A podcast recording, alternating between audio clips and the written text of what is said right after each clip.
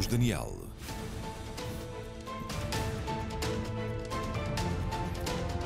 Boa noite e bem-vindos. Abre o cenário do grande debate em canal aberto na televisão portuguesa. É ou não é sempre às terças-feiras à noite na RTP1. E hoje é o dia de discutir a vacinação. Desde logo em Portugal, após muitas peripécias, algumas ilegalidades e até demissões, incluindo a do homem que coordenava o plano de vacinação nacional.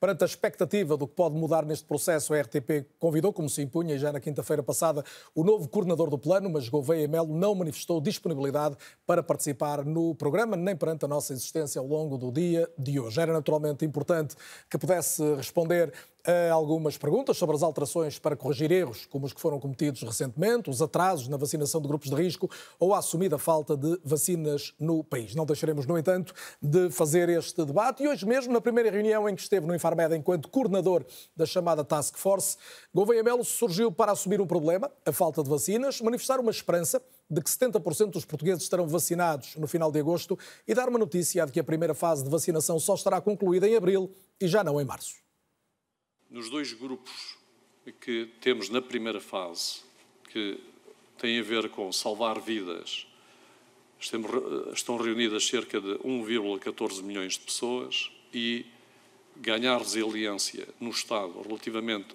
ao sistema de saúde e depois aos outros serviços que são essenciais e críticos para o Estado, 235 mil pessoas. O que se pode dizer é que com estes dois grupos nós não vamos conseguir, com as vacinas que temos, terminar a primeira fase antes de 31 de março. Portanto, vamos prolongar para abril eh, este período com as vacinas que estão disponíveis e que estão a chegar a Portugal.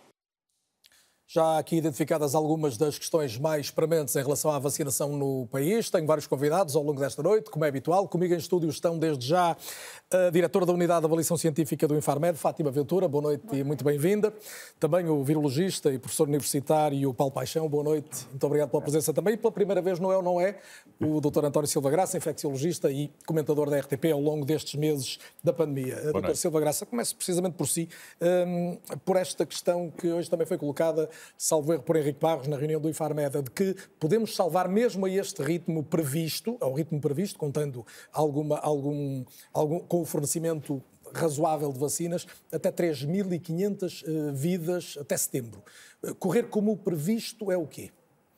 Bem, eh, temos que perceber que, naturalmente, conseguir controlar a epidemia em Portugal neste momento passa por ter duas vias de atuação. Uma delas, claramente, é a da vacinação, daí haver um esforço muito grande para acelerar o processo de vacinação, mas não podemos ignorar a outra uh, via de atuação que, indiscutivelmente, tem por objetivo reduzir o número de casos. E reduzir o número de casos da infecção passa por tudo aquilo que nós temos falado ao longo dos tempos, mas que convém sempre sublinhar. Primeiro, pela nossa atitude individual, já em várias fases referida e que temos sempre que insistir. Depois, naturalmente, pelas medidas que nos são impostas do ponto de vista de conseguir corrigir o aumento do número de casos, portanto, as medidas de restrição da mobilidade, fundamentalmente, para reduzir as oportunidades de contágio. Mas depois, um terceiro aspecto que eh, não se pode esquecer e que me parece que hoje foi particularmente sublinhado é que é extraordinariamente importante o papel que a saúde pública, os cuidados de saúde primários e englobando tudo isto, a Direção-Geral de Saúde têm em fazer o quê? Concretamente, identificar da forma mais célere possível os casos de infecção, conseguir naturalmente isolá-los, conseguir perceber quais são os seus contactos, testá-los, isolá-los também. Uma das propostas é não testar apenas os contactos de risco, mas ir mais além da testagem. Faz sentido isto? Sim, faz sentido, mas eh, é preciso assumir que neste momento a testagem, apesar de em Portugal poder-se a dizer, e, e não é mentira, que faz o número de testes significativo, comparativamente com outros países da Europa, mas essa testagem é insuficiente. E percebemos que é insuficiente não só eh, pela taxa de positividade dos testes, que tem estado muito elevada, quase a atingir... Estamos nos 16%. 16%, agora? no mês passado estivemos nos 20%, naturalmente, mas temos que ter a percepção que o número de testes que temos que fazer é também muito em função do número de casos que temos de infecção a todo momento. Isto significa que 50 mil testes pode, na realidade, ser o número de testes adequados por dia se nós tivermos 5 mil casos de infecção. Mas se tivermos 10 ou 12 mil, como tivemos, tivemos. há poucas semanas atrás, é claramente Mas insuficiente. aumentar a testagem é fundamental, na sua Claro, é sempre, é Não, sempre dizer isto, fundamental. Nós tivemos, foi, foi noticiado, e, e para, o, para o leigo, para, para, o, para o público em geral, uh, dizer janeiro foi o mês de recorde de testes. Ficamos com a ideia que estamos a testar quase no limite das capacidades. Não é assim. Não. Estamos a testar, do ponto de vista absoluto, de uma forma significativa, mas de uma forma insuficiente para o número de casos que temos tido. Havemos de voltar a isso e até ao número de casos. Eu sei que traz também alguma informação que nos vai ajudar a. vai, vai fazer com que possamos perceber melhor a realidade da doença hoje e da evolução dela. Mas eu queria só retomar a, a questão inicial, porque as vacinas é que nos trazem hoje aqui ao debate. E a minha pergunta era: o que é que é crítico hoje, na sua opinião, para não correr como previsto o plano de vacinação que está definido até ao final deste ano? Penso que o que é mais crítico eh, parece-me que é naturalmente recebermos as vacinas que precisamos. É, é ser-nos atribuído um número de vacinas que nós percebemos que, quando o plano é inicialmente apresentado para o primeiro trimestre, estava previsível 4 milhões e 400 mil, depois houve uma revisão, eram só 2 milhões e 800 mil, e agora percebemos que já nem chega a 2 milhões. E, naturalmente, sem vacinas, não interessa muito ter uma boa cadeia logística, ter uma distribuição adequada, ter uma administração suficiente, se não houver vacinas. E, portanto, acho que este é, efetivamente, o, a, a parte crítica neste momento relativamente às vacinas. Doutora Fátima Ventura, hum, esta é uma questão crucial. Eh, as pessoas perguntam-se eh, até que ponto é que as vacinas nos vão salvar da doença, e essa é a pergunta, a pergunta mais importante e aquela que colocamos como chapéu, digamos, do programa de hoje. A minha pergunta é: neste momento, a, a capacidade de produção de vacinas e a informação que lhe chega é no sentido de percebermos que, até porque estão a chegar novas vacinas ao mercado, vai ser possível dar uma resposta na escala que se pretende, ou ninguém pode, nesta altura, garantir isso? Uh, bom, eu acho que ninguém pode garantir percalços que eventualmente haja durante a produção. O que, o que nos tem feito chegar é que as empresas estão a fazer todos os esforços para, de facto, uh, cumprir o plano que tinham de entregas que, que, no fundo, assumiram, com, neste caso, com a União Europeia, que são as que chegam a Portugal, mas uh, o, o, processo de fabrico de uma vacina é, é, muito complexo e não digo que não há, possa haver alguns percalços pelo, pelo caminho, mas o esforço tem sido global e as empresas mas os problemas estão... têm sido mais políticos, vamos dizer, do que propriamente técnicos. Uh, não, não diria isso. É preciso perceber que cada uma destas vacinas tem várias componentes, cada componente é fabricado num local diferente, é preciso conjugar a disponibilidade dos vários fabricantes uh, e, acima de tudo, o, que, o que tem o que, o que nos tem chegado de facto é que as empresas estão a procurar resolver os problemas de, de fornecimento, mesmo do, de, da sua matéria-prima, digamos. Não é só a vacina no final, mas todo o conjunto que, que a compõe. Acredito que com o passar agora uh, com a entrada do ano que a situação se resolve e o número esperado de vacinas acabará por chegar. Está convencida que Portugal pode cumprir no essencial o plano que está estabelecido e que podemos atingir Portugal... os 70%? É ambicioso, tendo em conta o contexto recente, 70% de população imunizada até ao final do verão? Bom, eu isso não, não, não, lhe consigo responder. O que acredito é que, um, que vamos conseguir ter um número de vacinas suficiente para vacinar toda a população portuguesa. Agora, não consigo afirmar de quando é que será, ou, de que de percentagem de, de, população. É natural que nós, nós começamos, o, começamos o plano de vacinação com uma vacina que tem uh, cerca de 90, mais de 90% de eficácia. Obviamente que a capacidade de proteger a população também depende da eficácia de cada, de cada vacina. Neste momento temos três vacinas, hão de vir mais para o mercado, temos que esperar. Já lhe vou perguntar mais sobre as diferenças entre elas e essa eficácia que nos, que nos garantem. Uh, Paulo Paixão, bem-vindo também mais uma vez. Uh, na sua opinião, e neste jogo de gato e rato, se é permitida a expressão, entre o vírus e a vacina, uhum. estes atrasos na produção podem facilitar a vida ao vírus nas suas vários, nos seus vários rostos, nestas mutações que tanto nos preocupam? Eh, eu não sei se facilita propriamente do ponto de vista de evolução virológica, vamos ver, quanto mais nós aumentarmos a vacinação, na verdade, maior a pressão sobre o vírus mais mutações nós vamos esperar ter. Portanto, porque repara, a, a, forma do vírus reagir quando aparece algum inimigo, neste caso o inimigo vão ser os anticorpos, as nossas defesas, quando formos vacinados, mais facilmente vão aparecer mutações. Portanto, nesse sentido, não. O, o problema é que quanto mais tempo passar, mais mortes temos, mais pessoas nos cuidados intensivos, etc. Mas propriamente nesse sentido, não. Agora, temos é que entender que rapidamente ou avançamos para a imunidade, e, e deixe-me só dizer aqui uma coisa que se tem falado muito, ainda há pouco se falou outra vez da questão dos 70%.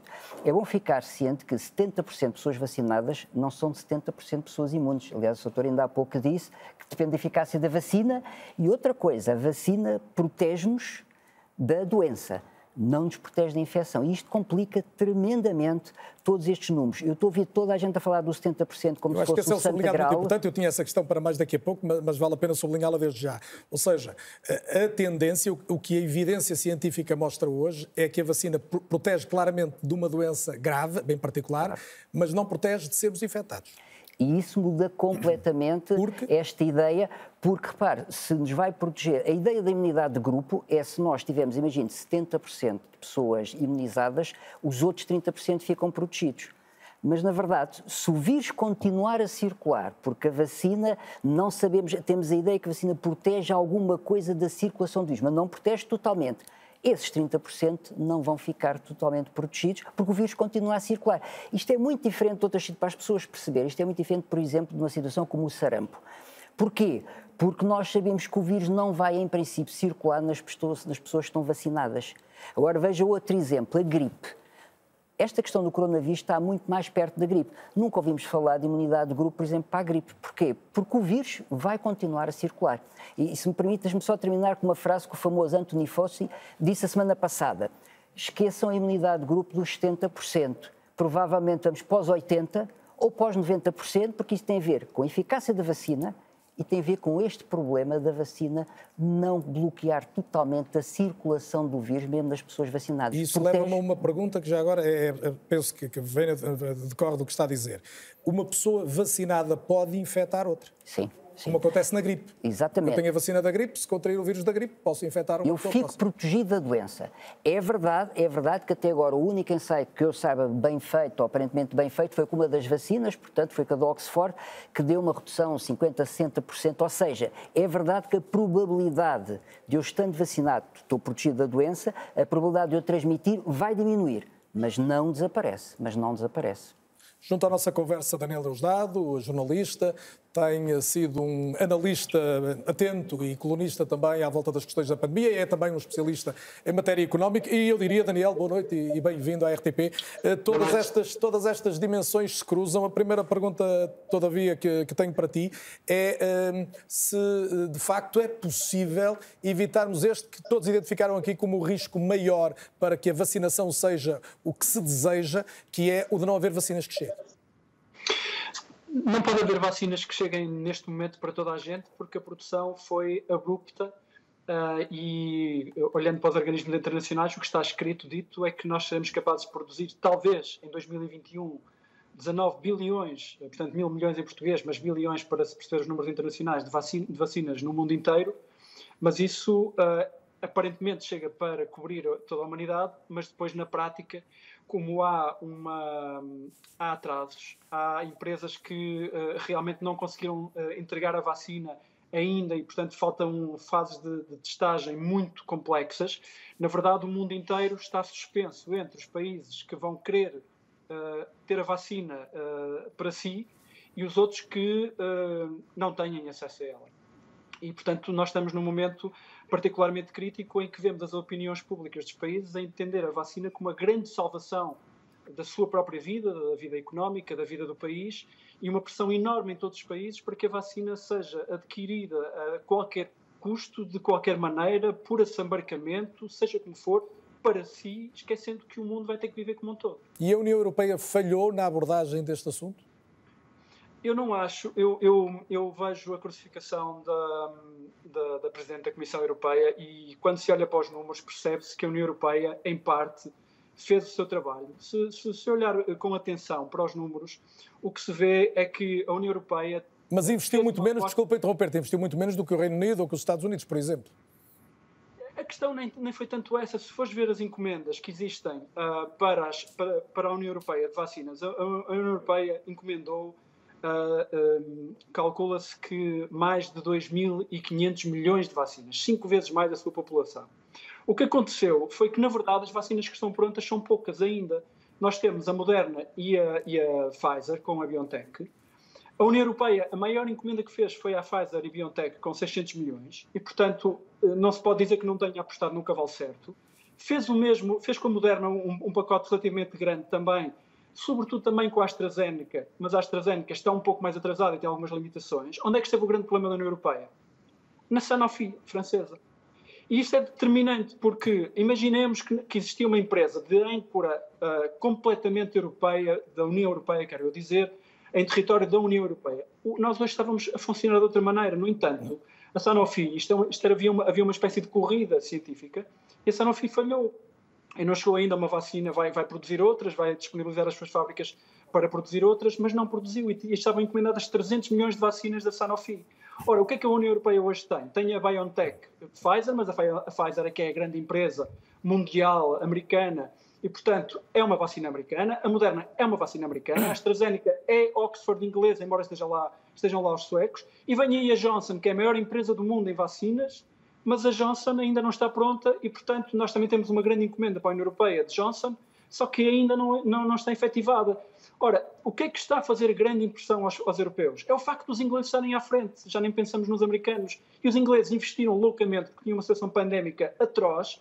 Uh, o Boris Johnson uh, eh, desvalorizou imenso a situação no início e, portanto, teve que investir todo o dinheiro possível e imaginário para se salvar a ele e ao país em vacinas. E nós não estamos assim tão atrasados.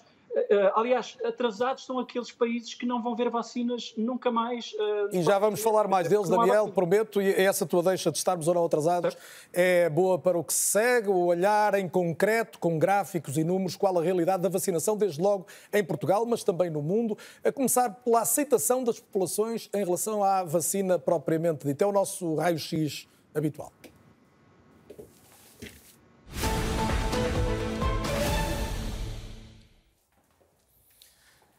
Não parece haver grandes dúvidas de que, para a esmagadora maioria da população, a vacina é bem-vinda e na maioria dos países. Segundo o inquérito da DECO, que foi realizado em quatro países, na Bélgica, na Itália, em Espanha, além de Portugal, 77% dos portugueses, e são os que estão aqui uh, retratados, pelo menos dos que forem inscritos, querem ser vacinados. 50% querem que isso aconteça logo possível, 25%, 27%, no entanto, ainda preferem esperar um pouco. A Bélgica, que é dos países da União Europeia mais atrasados em termos de vacinação, foi também o que mais cético se revelou nestes inquéritos. Como estamos aqui a ver, e é este número amarelo, 19% dos belgas que foram inscritos rejeitam ainda a vacina. As razões passam pelo receio de efeitos secundários ou pela desconfiança em relação à rapidez com que as vacinas foram desenvolvidas. Vejamos concretamente como está a correr o processo em Portugal. O Jornal Público revelou na semana passada um trabalho onde os dados são atualizados em tempo real e em função do que é disponibilizado por fontes oficiais. Contas feitas, olhamos então, e até o momento terão sido administradas em Portugal 400.190 doses de vacina. É o número que vemos em cima. No entanto, só 1,04% da população é que recebeu já uma segunda dose. Perto de 3%, 2,88% recebeu apenas uma das doses. Se nos abstrairmos, no entanto, destes números e olharmos para a população portuguesa representada pela totalidade deste quadrado, conseguimos visualizar a dimensão do trabalho que está feito está no canto superior esquerdo, e do que falta ainda fazer. Cada bloco representa sensivelmente, ou cada quadradinho lilás, 1% da população portuguesa, ou seja, cerca de 100 mil pessoas. Lá em cima, a laranja, estão os portugueses que já receberam pelo menos uma dose da vacina. A amarelo, no primeiro, único quadradinho totalmente preenchido a amarelo, estão os que já receberam duas doses e que estarão à partida imunizados, como aqui já foi dito. Aqui percebemos também o longo caminho que falta percorrer até chegar aos tais 70% da população, que, segundo a OMS, será o limiar de uma hipótese de conquista da imunidade do grupo. Está aqui, mas isto é, como digo, o todo da população portuguesa. Pelas contas do público, Mantendo-se o ritmo das 8.300 doses dia, 70% dos adultos portugueses só estariam vacinados, não no final de agosto deste ano, a meta ainda hoje reassumida pelo, pelo coordenador da Task Force, mas apenas no final de junho e de 2025. É evidente que isto é um indicador, porque esta é uma realidade em permanente mudança e seguramente vai ser alterada com o tal aumento da produção de vacinas. Para inverter esta previsão e poder então cumprir a expectativa, no caso português, do governo quanto à vacinação, a produção deverá aumentar oito vezes, ou melhor, a capacidade de vacinar deverá aumentar oito vezes e importa também ter em conta que esta previsão não contempla outras vacinas ainda não aprovadas pela Agência Europeia do Medicamento. Neste momento, se olharmos apenas para o número total de doses por 100 habitantes, este é um dado importante, estamos a falar não é de percentagem, são doses por cada 100 habitantes, o top, o top 5 a nível mundial é preenchido pelos países que vamos passar a ver neste quadro e peço aos meus convidados, em particular António Silva Graça, que olhe também para ele. Vemos então, e já é conhecido, Israel no primeiro lugar destacado, os Emirados e Seychelles e depois entre países com populações significativas, o Reino Unido e os Estados Unidos e com percentagens já significativas também de vacinação alcançada. Os Estados Unidos já chegam, uh, chegam bem acima dos 12%, o Reino Unido aproxima-se dos 20%. Portugal surge no 25º lugar à escala mundial, não muito longe de países que nos são próximos, estando atrás da Espanha, da Itália ou da Alemanha, como estamos a ver, mas, por exemplo, um pouco à frente da França, em todos os casos, países que estão acima de 3% e no máximo caso espanhol em 4,5%.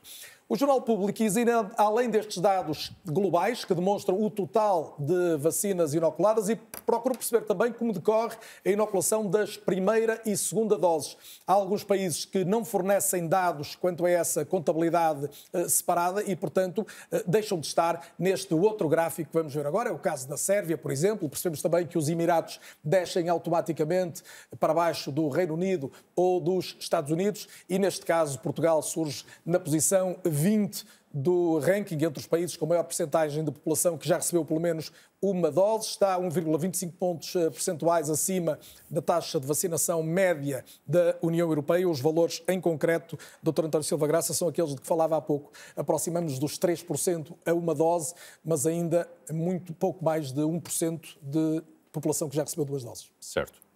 Eh, e quando olhamos para este quadro classificativo, vemos que Portugal está em 20 lugar. Eh, naturalmente, eu citei que isto eh, é naturalmente um processo que tem que ser acelerado para proteger a população, mas não é propriamente uma corrida. Uhum. E, portanto, o que interessa é conseguirmos atingir os objetivos. E eh, falou-se aqui nos objetivos dos Mas com 8 mil eh, doses diárias não vamos atingir os objetivos certo. na coisa que se parece. Mas eh, os números, naturalmente, podem às vezes eh, ser um bocadinho erróneos. 8.300 doses diárias é o valor médio. Percebemos que ultimamente eh, a administração da vacina está a um nível mais elevado, cerca de 22 mil doses dia, e eh, para ser possível eh, administrar a vacina a 70% da população, estamos a falar de 70% da população adulta, não é toda a população, portanto isto significa que provavelmente estamos aqui a falar a 5 milhões e 600 mil pessoas. Uh, isto vai ser necessário naturalmente aumentar o ritmo, mas provavelmente administrando cerca entre 50 a 60 mil vacinas, eh, portanto, por dia, é possível. E é possível não fazendo a administração, como nós todos percebemos, apenas nos centros de saúde, mas naturalmente criando condições logísticas, como vemos noutros países. Os grandes espaços são precisamente são para administrar as vacinas a outro ritmo. Eu considero que é possível uh, triplicar, digamos assim, uh, ou multiplicar por duas vezes e meia o número de vacinas que está a ser administrada neste momento, desde que haja naturalmente outros locais e os recursos humanos para o fazer. Assim haja vacinas. A questão das vacinas também é perclitante do ponto de vista do que elas podem valer. E, e ouvimos muito falar, e volto à conversa com a doutora Fátima Ventura, muito da questão da AstraZeneca, até que ponto garante imunidade, um, a, a qual é a eficácia dessa vacina, a questão perante as novas variantes. Há vacinas melhores que as outras? Quando nós falamos de eficácia, falamos de eficácia num ensaio clínico. Na verdade, devemos corrigir para a palavra efetividade, que é a eficácia no mundo real. E isso nós só estamos a saber agora quando as vacinas estão a ser administradas. E, portanto, a resposta a essa pergunta vem da monitorização que se vai ter que fazer às pessoas vacinadas para avaliar, de facto, a, a efetividade. Um, uh, eh, se há melhores vacinas do que outras, as vacinas são diferentes, portanto não as podemos comparar porque cada uma tem um tem um, um, um, mecanismo de ação, digamos, vai ter. Todas elas mais ou menos têm o mesmo propósito, que é produzir a proteína uh, de S, spike do vírus, e nós produzimos anticorpos contra ela. Claro que, consoante o, o tipo de vacinas, a, a, a, eficácia poderá ser diferente. Nós, neste momento, a questão, porventura, que nos, que nos prende mais é de perceber se perante as tais novas variantes, Sim. e algumas já não são tão novas quanto isso, já que andam há alguns meses, o caso da, da, da britânica, se as vacinas têm capacidade de resposta. O que está a ser veiculado nos últimos tempos é que, designadamente a da AstraZeneca, além do problema da idade, e já lá vamos dos, dos uhum. que podem tomar a vacina, eh, pode não garantir cobertura designadamente em relação ou proteção em relação à vacina, à variante sul-africana. Isto faz sentido? Eh, não, os dados que eu tenho lido é que comporta-se da mesma maneira que as vacinas de mRNA, perante a vacina, pelo menos pela, perante a estirpe, de, a variante do Reino Unido.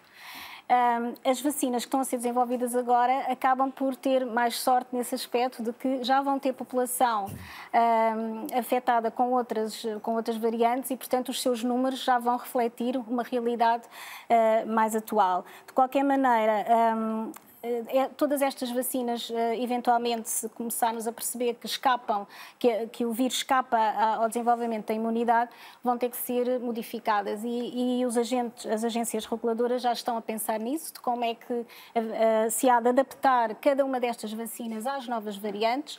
Inclusive, já estão a ser criadas um, uh, orientações, digamos, aos fabricantes para, de uma maneira muito flexível, aprovar variantes das vacinas existentes.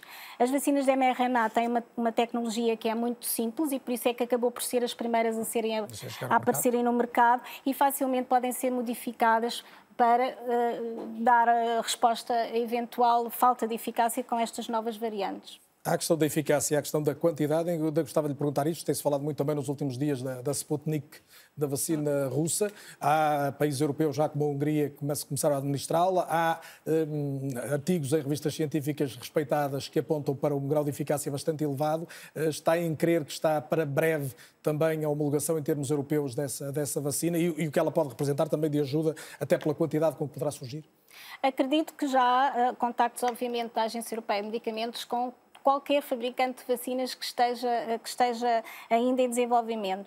A vacina, portanto, não, não, não lhe posso dizer quando será, mas provavelmente pode acontecer que a empresa responsável pela, pela vacina Sputnik pretenda a comercialização na União Europeia e, para isso, aborda, aborda a agência europeia e inicia um processo de avaliação. Professor Paulo Paixão, uh, temos aqui estas uh, Vemos, por exemplo, o caso sérvio, em que há uma, uma, uma, utilização da vacina com origem na China. Vemos países como a Hungria, citei agora, com a utilização da Sputnik. Um, e, e, vemos muita gente a questionar-se porque é que não avança mais depressa a homologação europeia deste tipo de vacinas. O que é que responde? É, é assim, eu, há algumas que honestamente nem conheço em pormenor, como por exemplo a chinesa. A chinesa Mas, por exemplo, a, a casa da Sputnik, e devo dizer que ainda há uns meses uh, critiquei ferozmente uma oportunidade também que me deram pelo fato como eles publicitaram a vacina. Repare, o Presidente falou que a vacina estava aprovada para, para a Rússia uh, quando ainda estávamos numa fase 2. Tinham-se feito, sido feitos ensaios em menos de 100 pessoas, mas realmente os dados que saíram agora muito recentemente dizem que é uma excelente vacina. E, portanto, se é uma excelente vacina, venha ela. Ouça, eu acho que neste momento, olha, eu, eu, ainda não fui vacinado, sou mesmo, mas ainda não fui vacinado, não estou aqui a queixar-me, não, hei de ser vacinado quando chegar a minha vez, mas só para lhe dizer, se me dizer assim, olha, tu tens a vacinar B ou C, mas uh, é indiferente ser vacinado com qualquer uma, desde que seja aprovada, uh, não temos que olhar para isso e pensar na questão da variante e porque tem uma percentagem menor de eficácia. As entidades internacionais, designadamente a Agência Europeia do Medicamento, mas não apenas, não vão facilitar um, um milímetro em relação à, à segurança das vacinas. Sim, mas relativamente à segurança, eu penso que estamos. Aliás, a questão da segurança, vamos, vamos ver. Falou-se muito da segurança antes de começar a vacinação. Já temos não sei quantos milhões de pessoas vacinadas em todo o mundo, e se, se tivesse havido acidentes graves, de certeza que abririam muitos telejornais. Portanto, a questão da segurança, eu acho que estamos relativamente tranquilos. Uh, honestamente, preocupa neste momento mais a questão da eficácia, relativamente à questão das variantes, mas é uma preocupação relativa. Tal como a doutora já disse há pouco, nós pode, efetivamente, a eficácia diminui um bocado, sobretudo com a vacina de Oxford para a variante sul-africana, mas aparentemente não houve casos graves. E com as outras vacinas, como por exemplo a da Janssen, os casos graves foram sempre protegidos mesmo com a variante sul-africana. Portanto, não são boas notícias, mas não são para já notícias dramáticas. E faz sentido que Portugal eh, não aplique a vacina da AstraZeneca Oxford a pessoas com, menos de 65, eh, com mais de 65 anos? É, porque não há dados. É, é simplesmente, ouça, se me perguntar se eu estou convencido que vai haver algum problema com as pessoas mais de 65 anos, não é expectável, não aconteceu com as outras. Mas a verdade é que não foi testado. Isso não foi testado, acho prudente que neste momento se aguarde mais algum tempo até termos esses dados. Portanto, eu concordo inteiramente com a norma que saiu e depois que a DGS falou acerca da, da Aliás, António Silva Graça, isto é uma, uma, prática comum a vários países europeus, portanto, eh, mas vale a pena se calhar eh, sublinhar isto. Mais do que o receio do efeito da vacina é não haver evidência de que ela possa ser útil. É disto que estamos a falar. É um facto que aquilo que nós hoje conhecemos das vacinas depende daquilo que os fabricantes nos dão como informação. E, portanto, nós percebemos que, naturalmente, relativamente até ao intervalo entre as doses de vacina, entre as duas doses, há uma grande dificuldade em ir além daquilo que é a indicação dada pelos fabricantes. É o caso, por exemplo, da vacina da Pfizer e da BioNTech, que considera que deve ser administrada uh, após 21 dias e considera ali uma margem estreita mais dois ou menos dois dias. No entanto, eh, e segundo os peritos da Organização Mundial de Saúde, nós podemos, na realidade, ir além dos 21 e até aos 28, e até em situações de exceção, poder ainda ir além disso, poder mesmo ir até às seis semanas. Agora, aquilo que é a informação única resultante dos ensaios clínicos é aquela que o fabricante nos dá naturalmente. E, portanto, estamos sempre limitados por isso. Eh, do mesmo modo, relativamente à vacina da AstraZeneca, passa-se, tal como o professor acabou de dizer, uma questão é que realmente os ensaios clínicos englobaram um número reduzido de pessoas com mais de 65 anos. Isto não significa que a vacina não seja segura ou não tenha sido demonstrada a sua eficácia, simplesmente eh, não foi dada uma autorização formal para as pessoas com mais dessa idade, precisamente porque o número não era representativo não era suficiente. Mas também sabemos que há países que naturalmente estão a utilizar a vacina da AstraZeneca em pessoas mais velhas. Em pessoas mais e velhas. isso dará para perceber rapidamente o efeito que terá. Tem sido muito discutido o ritmo da vacinação em Portugal, na, Europa, na União Europeia, já aqui falamos, face ao que acontece, por exemplo, no Reino Unido, mas também noutras latitudes, como Israel ou os Estados Unidos. Vamos falar disso, mas alargar os horizontes deste debate para perceber que verdadeiramente, e a grande divisão pode voltar a ser tratada, traçada, aliás, entre os países mais ricos, que já vacinaram milhões, se os somarmos todos, e os que só podem sonhar com uma imunidade de grupo para daqui a dois ou três anos. No programa GPS da CNN, que a RTP3 tem disponível todas as semanas, ao sábado, o jornalista Farid Zakaria explica exemplarmente e com números o que pode estar em causa nesta altura.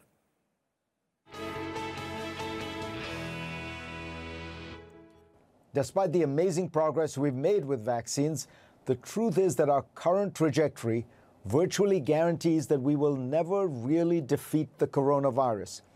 It will stay alive and keep mutating and surging across the globe. The basic problem is in how the vaccine is being distributed around the world, not based on where there is the most need, but the most money. The richest countries have paid for hundreds of millions of doses, often far in excess of what they actually need.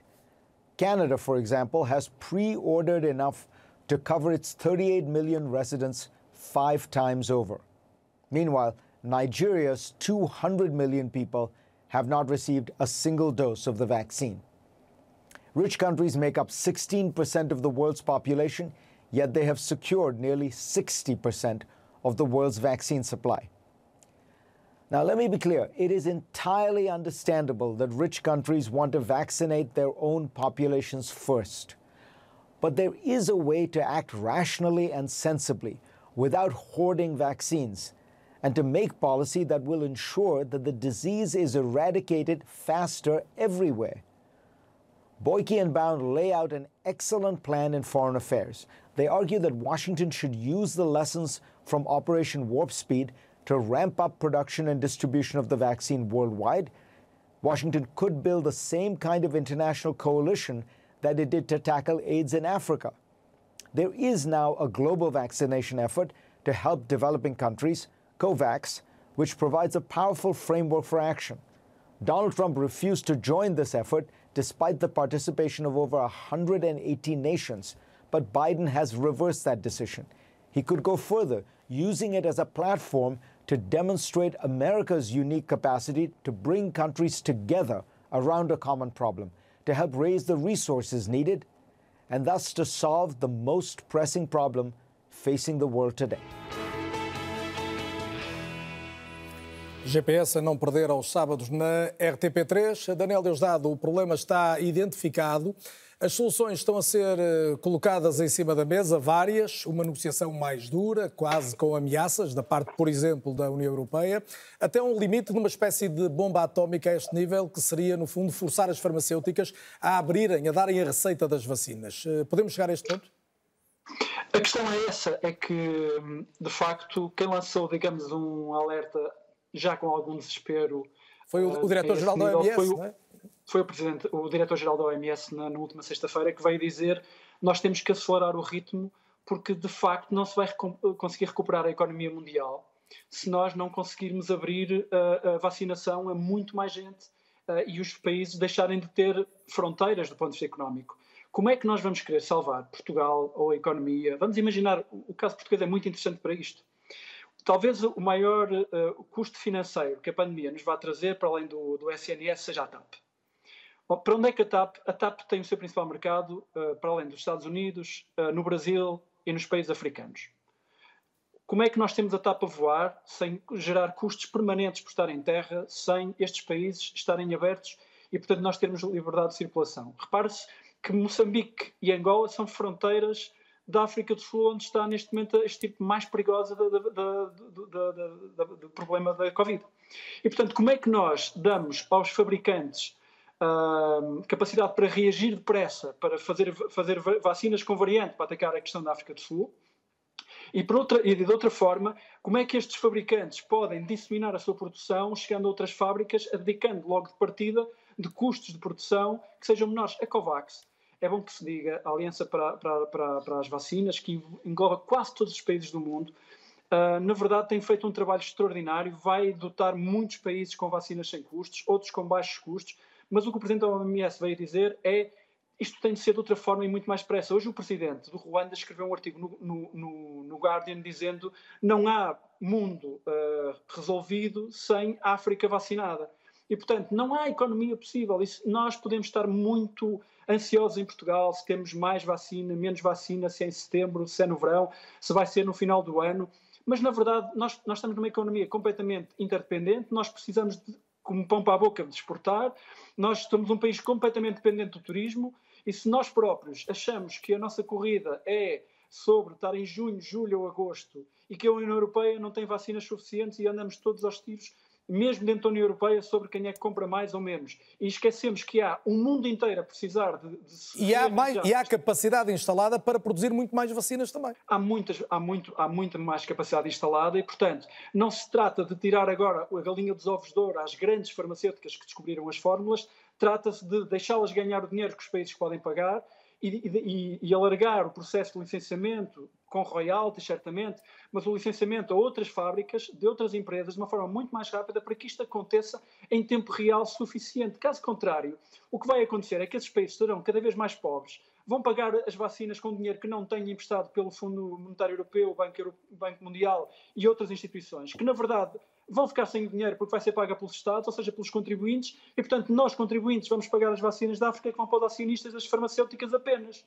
Isto é que é completamente absurdo. E não está em causa diminuir os lucros das farmacêuticas que tiveram o mérito de descobrir as fórmulas. Trata-se de os limitar em parte, alargando ao mundo uma resolução que só pode funcionar em bloco. É uma proposta que fica, se a crise é global e a economia também, que a resposta possa ser também global. Havemos de voltar a esse assunto na segunda parte do É ou Não É, onde vou conversar também com dois investigadores portugueses que estão a desenvolver em Portugal hipóteses de vacina contra a Covid-19 e também contactos diretos com os Estados Unidos e o Brasil para perceber nessas duas latitudes, e falávamos agora deles, desses dois países, para onde a TAP voa, para onde muitos portugueses vão regularmente quando podem, eh, para perceber também como decorre lá este processo de vacinação. O intervalo é curto, pouco mais de 4 minutos. Voltamos logo após. Até já.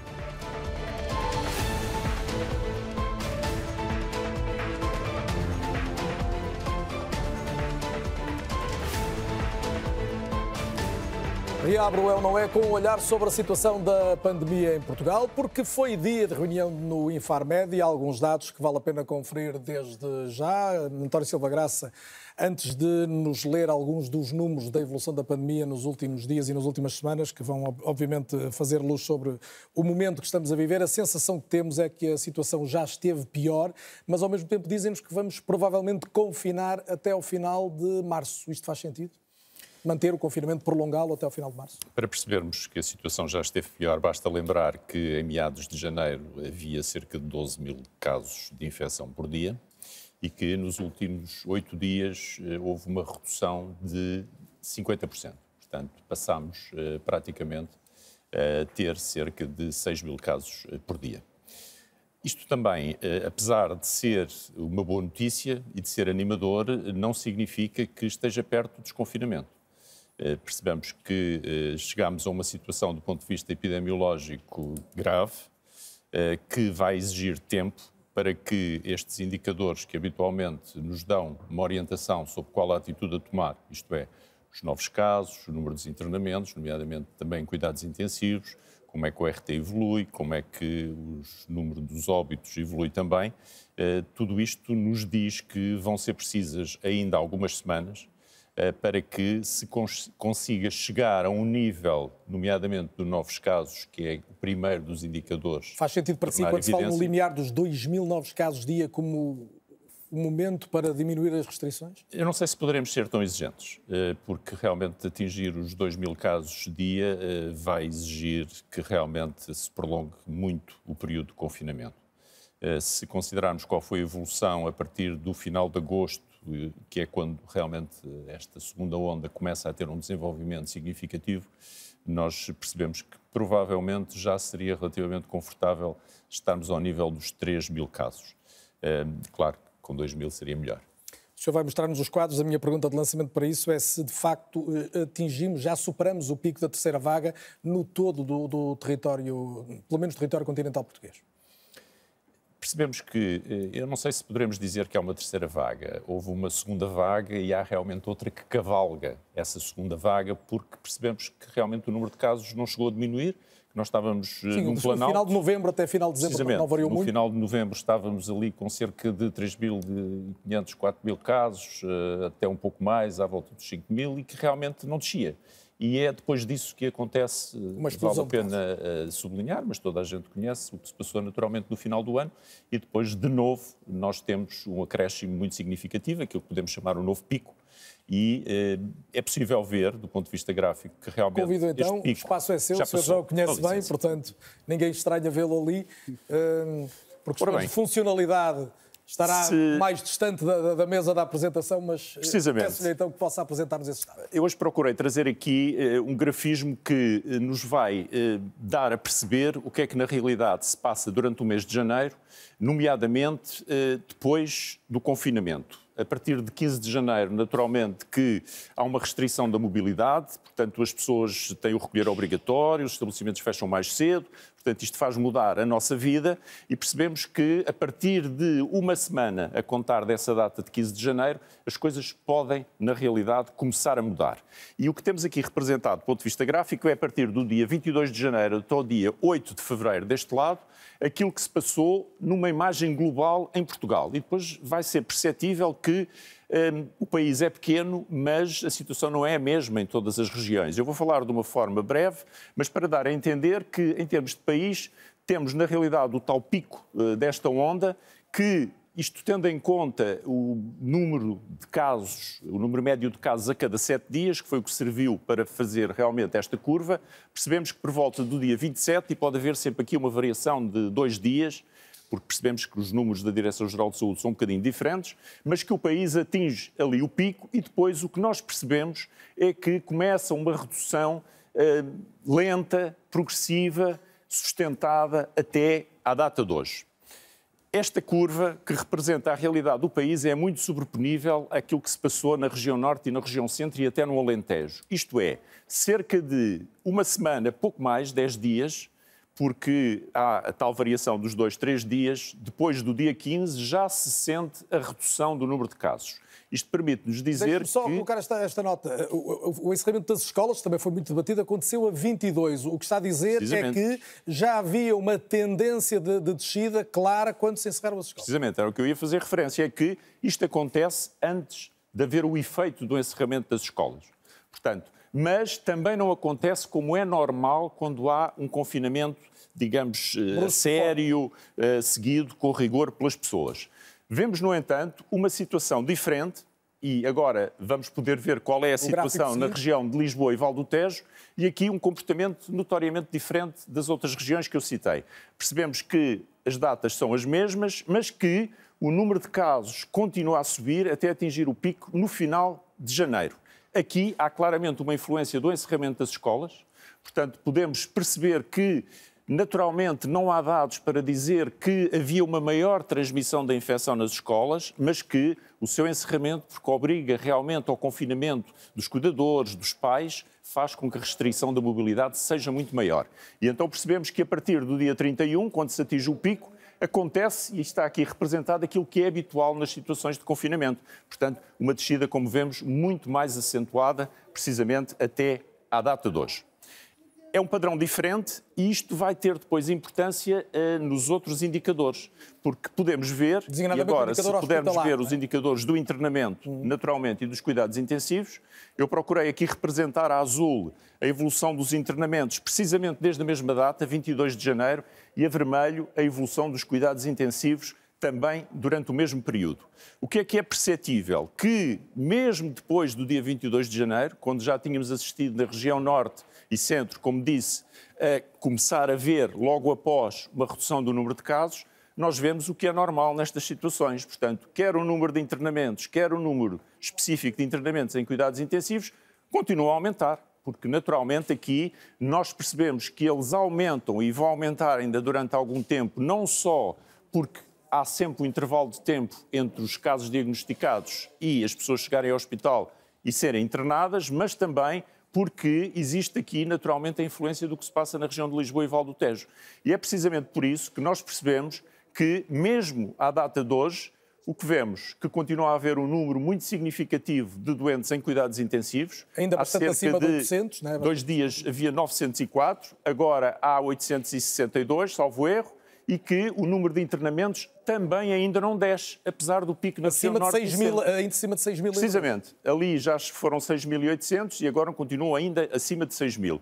Portanto, o pico na região norte e centro já passou há muito, mas o que se passa na região de Lisboa e Val do Tejo, um bocadinho numa fase diferente, em contraciclo com as anteriores, está a marcar, até pelo valor, pelo número, aquilo que se passa neste momento relativamente aos cuidados intensivos e aos internamentos em geral. E temos até a noção que quando há esta tímida descida, ela naturalmente é ilusória relativamente a Lisboa, porque continua a haver uma pressão enorme relativamente a estas duas, estes dois indicadores. Muito obrigado por este quadro. Paulo Paixão, temos aqui o quadro da infecção, da doença.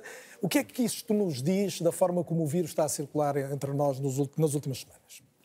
Uh, é assim, no fundo são os resultados esperados. Em todo o lado nós sabemos, foi com a primeira onda e foi em praticamente todos os países da Europa, sempre que se aplicaram medidas de restrição, nós mais ou menos no prazo de um mês nós vemos a diminuição. É curioso que seja qual for o país e seja qual foi a situação, mais grave ou menos grave, normalmente ao final do mês nós começamos a ver o efeito. Agora, aquilo portanto, está a decorrer como esperado. Agora, para mim o problema do ponto de vista virológico é esta questão das variantes, sem querer estar outra vez a voltar à mesma coisa, mas, mas eu, é eu queria perguntar-lhe sobre isso. É, porque, porque as variantes, eh, houve alguma evolução, não tanto como se esperava, apesar de tudo, com a variante britânica, mas relativamente a outras variantes, como por exemplo a da África do Sul, que já tinha sido Hoje, em relação à britânica, tempo. só colocar esta nota, especulou-se a hipótese de chegar a 60% do total de infecções, está nos 43%, portanto está um pouco abaixo. Agora, o problema é que isto está no fundo um pouco, é um pouco artificial, precisamente porque temos as medidas de confinamento. E, portanto, quando elas deixarem de acontecer, vamos ver ou não, isso é que é uma interrogação virológica que só depois é que vamos, mais para a frente é que vamos conseguir saber, se essas variantes a britânica e eventualmente outras que vão aparecer. Por exemplo, ainda hoje fiquei preocupado quando ouvi o Dr. João Paulo Gomes a falar de uma outra variante que tem uma mutação parecida, aliás, a mutação é idêntica à variante da África do Sul e que cresceu um pouco. Portanto, é uma variante que existe já em Portugal, que há poucas semanas representava em dois ou três conselhos em Portugal, agora já está em 32 conselhos. Neste momento não é preocupante. Agora, quando desconfinarmos... Mas é, é uma mutação da variante sul-africana? É, é uma variante, é uma variante diferente, idêntica também, tem a mesma mutação que também apareceu também nos Estados Unidos, portanto, aliás, não é idêntica à da, à da África do Sul, peço perdão, portanto, idêntica a uma mutação que aparece na, na, Califórnia, Califórnia. na Califórnia, e essa mutação pode ter implicações também naquela questão da vacinação que falámos há bocado. Agora, neste momento está contida. Quando desconfinarmos, quando diz problema... implicações, deixe-me só pegar nisso, quando diz implicações, diz terá a ver com a eficácia da vacina? Com a eficácia da vacina, porque estas variantes, para além disso, podem se multiplicar mais facilmente, bom, isso é idêntico também à da britânica, mas esta mutação pode ter implicações precisamente nisso, porque ao alterar a conformação da tal proteína, aquela espícula spike S que tem sido tão falada, os nossos anticorpos depois da vacinação podem não reconhecer tão bem. Neste momento é teórico, é teórico, mas vamos ver depois quando desconfinarmos se realmente estas variantes vão ou não aumentar. O que nos preocupa fundamentalmente em relação às variantes é precisamente isso, até que ponto nós estaremos protegidos. Mas é possível falar de, de, variantes claramente mais perigosas em termos da saúde humana ou é mais ao nível dos contágios? Ou seja, elas são mais perigosas, podem causar mais mortalidade umas que as outras, do que sabemos até agora, e obviamente não sabemos tudo, ou, ou a questão é sobretudo da força contagiosa de cada uma delas? Olha, neste momento, bom, a força contagiosa já sabemos, mas isso já estamos a lidar. Quer dizer, pronto, no fundo, já a variante britânica, britânica mas, mas também, isso. E, mas também deixe-me dizer dizer também, no, no, fundo, no Reino Unido, que é o epicentro, no fundo, da, da, variante britânica, eles também conseguiram conter. Bom, agora também estão a desconfinar, vamos ver também o que é que lá vai acontecer. Bom, mas isso, de certa forma, já estamos mais ou menos habituados. E deixe-me só dizer, o aumento da contagiosidade nós, eh, o vírus não atravessa mais facilmente máscaras a variante do que as outras também. Portanto, o que vai acontecer é que o vírus, estas variantes, aproveitam mais as nossas debilidades. Ou seja, se nós estivermos a tomar café ou estivermos perto de um amigo e tiramos a máscara, ele vai aí ser mais facilmente transmissível. Neste momento, para mim, isso já, digamos, passa a expressão, já damos de bandeja. Agora, o que me preocupa realmente são as variantes que podem, de alguma forma, comprometer a vacinação. Mas deixe mais uma vez tornar a dizer: até o momento, nada está demonstrado que qualquer mutação impeça o principal objetivo da vacinação, que é proteger da morte e da infecção grave. Portanto, até agora, nada está demonstrado que estas variantes. Por outras palavras, mesmo que essas variantes possam ter implicações na eficácia das vacinas, o que sabemos até hoje diz que as vacinas protegem, no essencial, da morte e de uma doença grave. E doença grave, pronto. Agora, poderão não proteger nem daquilo que falámos há pouco, que é da transmissão, nem eventualmente de infecção ligeira ou moderada. Mas pelo menos aquele drama que estamos a assistir agora, até agora, todas as informações é no sentido que as vacinas, seja elas quais forem, vão terminar com o drama que estamos a assistir agora. O plano de vacinação em Portugal arrancou há cerca de cinco semanas, com a prioridade apontada a médicos, enfermeiros e auxiliares da ação médica. Mas tem sido grande a contestação aos critérios que estabelecem os profissionais prioritários, também porque há hospitais onde já todos foram vacinados e outros onde ainda falta parte da chamada linha da frente. A ministra Marta Temido diz que as vacinas já chegaram a 120 mil dos 146 mil profissionais de saúde, mas, por exemplo, a Ordem dos Médicos insiste em que no máximo foram vacinados 30% dos médicos do país. Bora lá registrar este momento histórico.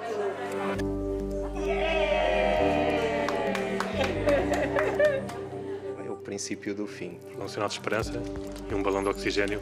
É uma luz ao fundo do túnel, um alívio contido ainda. Sabemos que ainda estamos no início.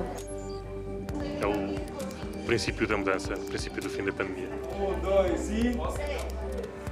Bastou o anúncio de atrasos na distribuição para arrefecer o entusiasmo dos primeiros dias. Um processo conjunto, de compras conjuntas.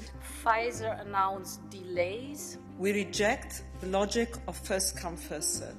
Soaram todos os alarmes europeus. A confiança na boa-fé das farmacêuticas tremeu irremediavelmente. Em Portugal, as melhores perspectivas apontavam para ter todos os profissionais de saúde vacinados até final de fevereiro. A meta para a primeira fase foi oficialmente revista esta terça-feira. Estamos ainda no, no, no, universo de vacinação dos funcionários prioritários, sendo que nos faltarão ainda algumas centenas e depois temos ainda eh, cerca de milhar e meio de profissionais de, de, dos órgãos de, de suporte, das estruturas de apoio. Temos um resquício de profissionais que não foram vacinados, quer enfermeiros, médicos uh, uh, e assistentes operacionais que estavam na, na primeira, nas prioridades definidas. Nos dois maiores hospitais faltam vacinar em Santa Maria 246 médicos, enfermeiros e assistentes operacionais. No São João, no máximo 350. As dúvidas adensam-se quando se procura uma imagem de todo o país.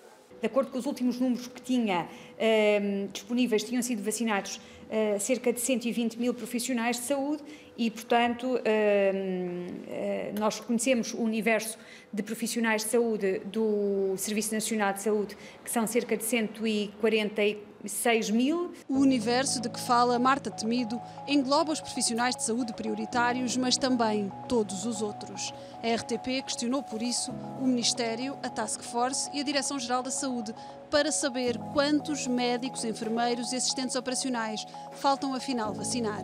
De nenhuma das estruturas houve uma resposta. Ordem dos Médicos e Sindicato Independente estimam que, no máximo, tenham sido vacinados 30% dos médicos no país. Nós temos uh, situações uh, uh, muito surpreendentes em que médicos de hospitais públicos que estão em contacto direto com o tratamento de doentes não estão ainda a ser vacinados. Os critérios para enquadrar os grupos prioritários foram abrangentes o suficiente para entendimentos muito diferentes, consoante os hospitais. Pode existir também aqui alguma sensação de injustiça por alguns profissionais, uma vez que vêm instituições ao lado, entre o público, privado e mesmo entre o setor público, que aplicam critérios de forma diferente, vendo, por exemplo, algumas instituições que têm todos os profissionais vacinados. No Hospital Beatriz Ângelo, todos os profissionais já foram vacinados, incluindo informáticos e administrativos. Mas no país, a situação é heterogénea e mais complicada no privado, onde as associações apontam para 60% dos médicos sem a primeira dose. O médico é um médico, não é um médico do privado ou um médico do público. Há quase uma revolta em alguns hospitais pelo facto de uh, os profissionais não estarem a ser devidamente vacinados, como lhes foi dito. Ao mesmo tempo que as queixas se debruçam sobre a falta de vacinas, o início deste processo trouxe a garantia de que seriam poucos os profissionais de saúde a querer ficar de fora. No início eh, havia algumas pessoas com algumas reservas, mas acho que neste momento esse número será completamente residual. De todos os já vacinados, os estudos indicam que os efeitos secundários são mais comuns e mais severos na segunda toma. Os investigadores explicam que esse é o sinal que o sistema imunitário está a preparar uma resposta ao vírus. Tive um dia em que tive de repouso, porque tive com febre, tive também com mialgias, uh, dor no corpo, dor de cabeça e uh, se estivesse nesse dia que ia trabalhar estava todo impossibilitado. Nós estamos a falar de equipas por si só já muito deficitárias, uh, portanto qualquer incapacidade causa logo um transtorno muito grande para conseguir dotar os turnos com o número adequado de enfermeiros. O arranque da vacinação trouxe estudos em várias frentes. O último da Fundação Gulbenkian e do Centro Hospitalar de Lisboa Ocidental quis perceber o nível de imunidade dos profissionais de saúde, três semanas depois da primeira toma. Estamos com uma resposta para positividade superior a 98% em termos de anticorpos. A primeira dose não é suficiente para nos protegermos e precisamos de uma segunda dose para aumentar o nível de anticorpos e então ter a proteção que foi obtida nos ensaios clínicos. Quase um mês e meio depois do arranque do plano de vacinação, há agora uma garantia muito precisa para os próximos tempos. A primeira fase vai derrapar, mas a vacinação avança com critérios mais apertados. Os grupos prioritários onde estão os profissionais de saúde deverão estar todos vacinados até abril. Uma peça da jornalista Filipa Dias Mendes, com muitos dados e alguns deles animadores, como esta questão do nível de imunidade que poderá ser atingido, segundo alguns dos primeiros dados, mas também, doutora Fátima Ventura, com, com estas reservas sobre os efeitos secundários. A minha pergunta é o que é que já chegou a Infarmed sobre, reportado sobre efeitos secundários e até que ponto há tal manifestação mais severa desses efeitos numa segunda toma? Em relação aos efeitos secundários que têm sido reportados ao Infarmed, são aqueles que estão uh, listados no, no, na, no folheto informativo. Nada de muito extraordinário. Uh, Portanto, nada que surpreenda. Nada que surpreenda, não. Não, uh, de facto, nem após a segunda dose, não são muitas as pessoas que levaram, que foram vacinadas com, com a segunda dose, portanto, talvez os números ainda sejam pequenos, mas para, para o número de vacinas administradas em tão pouco tempo, mesmo no, no, a nível nacional, uh, se tivesse surgido algum algum efeito secundário mais, mais severo, não, já, já o teríamos uh, sabido. Tem, têm sido vacinadas pessoas de várias idades e, portanto, dá-nos também alguma uma boa amostragem da segurança da vacina. Em relação à segunda dose, é natural, nós já, já desenvolvemos alguns anticorpos, o, o organismo reage eh, e, e, de facto, os ensaios Mas clínicos confirma disseram... isso, que há mais... Eh, nos ensaios clínicos, nós temos muito poucas pessoas vacinadas com a segunda dose, não lhe consigo responder a essa uhum. pergunta. De facto, os ensaios clínicos apontam isso, mas é, é um bom sinal, é sinal que o nosso organismo reagiu. Uh, em relação, por exemplo, aos idosos, também está descrito que, pelo contrário, os, os efeitos adversos são menores nessa população, o que é, é, é, um, é um ponto a favor de, hum, de facto, que as pessoas de mais idade sejam vacinadas. Eh, Paulo Paixão, há, há, dados também animadores que resultam, por exemplo, da experiência em Israel, que é, porventura, aquela que temos hoje de informação mais, mais sensível, dado, dado o volume de pessoas que já foi, que já foi hum, vacinado. E, hum, li, de facto, eh, casos, por exemplo, de infecções de pessoas com mais de 60 anos que caíram acima de 45% de salvo erro. É muito significativo.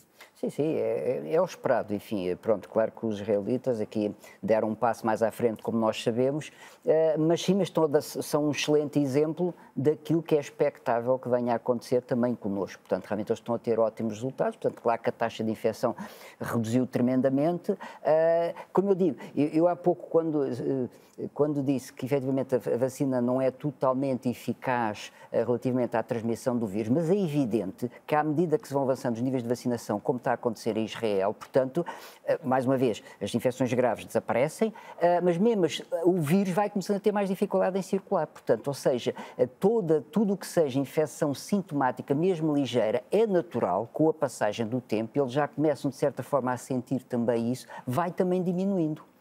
Há pouco a Fátima Ventura falava também da hipótese de se, ir, de se ir conjugando informação sobre as várias investigações que se fazem ao nível da, da procura de vacinas e, e, e, já vamos falar também, espero ainda ter tempo, para as formas de tratamento de que se fala menos e que também não têm dado, valha a verdade, eh, tantos resultados eh, palpáveis. Eh, a informação de que dispõe é no sentido de que há hoje cada vez mais um cruzamento de informação e já um trabalho no sentido de termos uh, cruzamento não só de, de informação, mas já de, de, de, tratamento científico, de trabalho científico propriamente dito? Uh, eu não, não, sei se percebi muito bem a sua pergunta. A minha pergunta é no sentido de dizer se, se hoje já é possível juntar aquilo que foi a investigação feita ah, em, em, vários, em várias instâncias para obter um produto ainda mais, ainda mais eficaz. Há pouco mostraram na peça aquele estudo que está a ser feito. Aquilo que eu referi há pouco da efetividade é isso mesmo. É na vida real verificarmos a, a, a resposta da vacina. E à medida que nós vamos uh, tendo mais informação, de facto, do, do mundo real, também permite que as próprias empresas que estão neste momento ainda a desenvolver as suas vacinas consigam entender, uh, entender melhor do seu, do, do, seu tipo de vacina e, eventualmente, uh, melhorar alguns, algum facto que possa vir a mostrar-se menos favorável, principalmente em relação às, às variantes que temos estado aqui a falar. É um belo pretexto para percebermos que há investigação sobre vacinas a decorrer em Portugal, por exemplo, numa empresa de Cantanhede, a Immunotep, e é meu convidado um dos fundadores da empresa, Pedro Madureira. Pedro, boa noite e bem-vindo. Mas também na Universidade da Beira Interior, onde Dalinda Eusébio eh, está num projeto de doutoramento que investiga também, e num, eh, e num trabalho que junta investigadores ainda de outros países, um uma hipótese de vacina. Começo pela Dalinda Eusébio eh, eh, e peço-lhe, obviamente, que nos explique eh, que tipo de investigação é que está a fazer e o que é que esperam atingir com esse trabalho. Então, antes de mais, boa noite e boa noite obrigada pela oportunidade em participar no programa. Então, a nossa vacina contra a Covid-19 baseia-se numa tecnologia de DNA, ou seja, a nossa vacina apresenta a particularidade de possuir apenas o código genético do vírus, correspondente a duas proteínas muito características, nomeadamente a proteína S, a do conhecido espigão que o coronavírus utiliza uh, para se ligar às células humanas, mas também selecionamos uma outra proteína, a proteína N, que está também envolvida no processo uh, de deposição do vírus dentro das nossas células. Quando trabalhamos com o vírus propriamente dito, estas vacinas de DNA tornam-se de um certo modo mais seguras. Uh, comparando, por exemplo, com a tecnologia do RNA, RNA mensageiro, uhum. que outras vacinas atualmente uh, no mercado uh, estão a implementar, estas vacinas de DNA apresentam-se como mais estáveis. Isso, isso o ser mais estável tem que tipo de vantagem que o, que o espectador comum que nos segue possa perceber? Sendo mais estáveis, não são necessárias, por exemplo, temperaturas uh, tão baixas para a sua distribuição e armazenamento. E o objetivo é chegar uh, a uma comercialização e quando? Uh, em termos realistas, nós esperamos dentro de dois, três anos termos um protótipo de vacina para iniciar os ensaios clínicos em humanos mas ainda temos algumas etapas pela frente. E as pessoas em casa perguntam-se assim: quando já temos várias vacinas a chegarem ao mercado, o que é que justifica que haja uma investigação, um investimento vosso, do vosso tempo, do vosso conhecimento, para se atingir uma vacina daqui a dois ou três anos? Uh, então é assim, uh, a nossa vacina, em termos de funcionamento, quando vai ser administrada ao paciente, uh, vai ser entregue a células do nosso sistema imunitário. As nossas células vão fazer uma leitura desse código genético que estamos a entregar e vão ter a capacidade de ativar duas vias distintas. Uma via preventiva, tal como todas as outras vacinas tradicionais, mas também uma via terapêutica, que é sem dúvida uma das mais-valias uh, da nossa uh, vacina.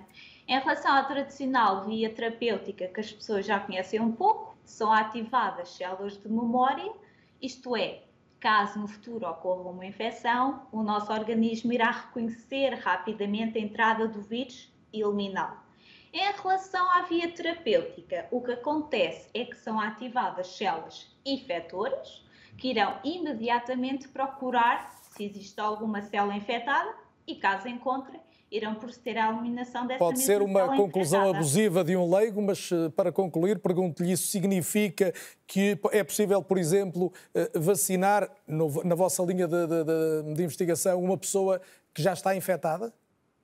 Uh, exatamente, tanto uh, sendo usada como uma vertente preventiva uh, ou terapêutica, uhum. podemos vacinar uma pessoa que esteja infectada no momento.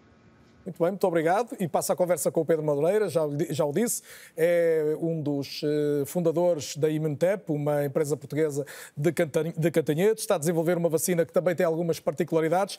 Uma delas é a possibilidade de ser inalada, mas Pedro, eu não quero, eu não quero condicionar apenas a essa circunstância específica a sua resposta. Explique-nos então qual é o vosso esforço e o que é que o justifica. Boa noite. Antes de mais, muito obrigado. Gostava de, de é um cumprimentar gosto. também todos os todos os convidados. Uh, e uh, respondendo à, sua questão, então, aqui uh, a nossa vacina é composta pelo vírus inativado. aqui a ideia de, de, usar o vírus inativado é, já se falou um bocadinho aqui também no programa, é, ou seja, a partir do momento em que nós sabemos que as pessoas que ficam curadas da infecção, ou seja, que tiveram sintomas, que curaram a infecção, tiveram a doença, portanto, e, isso é um dado importante, deixe-me só abrir aqui um parênteses, que uh, das pessoas que curaram a infecção, quanto mais, foi, quanto mais severa foi a doença, mais forte também é a imunidade. Isso é um bom dado quando se está, quando se está a desenvolver vacinas, ou seja, isso implica que quando o nosso sistema imune é exposto ao vírus, obviamente, se a pessoa ficar curada da infecção, isso representa posteriormente uma imunidade forte e uh, daquilo que se sabe agora, duradoura. Portanto, foi baseado com isso, ou seja, a nossa ideia é realmente expor ao nosso sistema imune o vírus, obviamente sem causar a doença, daí a vacina ser composta pelo vírus inativado. Eh, uma das vantagens que, que, que, nós vemos em usar o vírus inativado, e isso não somos, não somos seguramente os únicos, eu diria que quase todas as companhias chinesas ou as empresas chinesas neste momento que estão a desenvolver vacinas estão também a desenvolver o, o vacinas com vírus inativado. A ideia também é diminuir muito a probabilidade de haver variantes que, que, escapem à eficácia da vacina.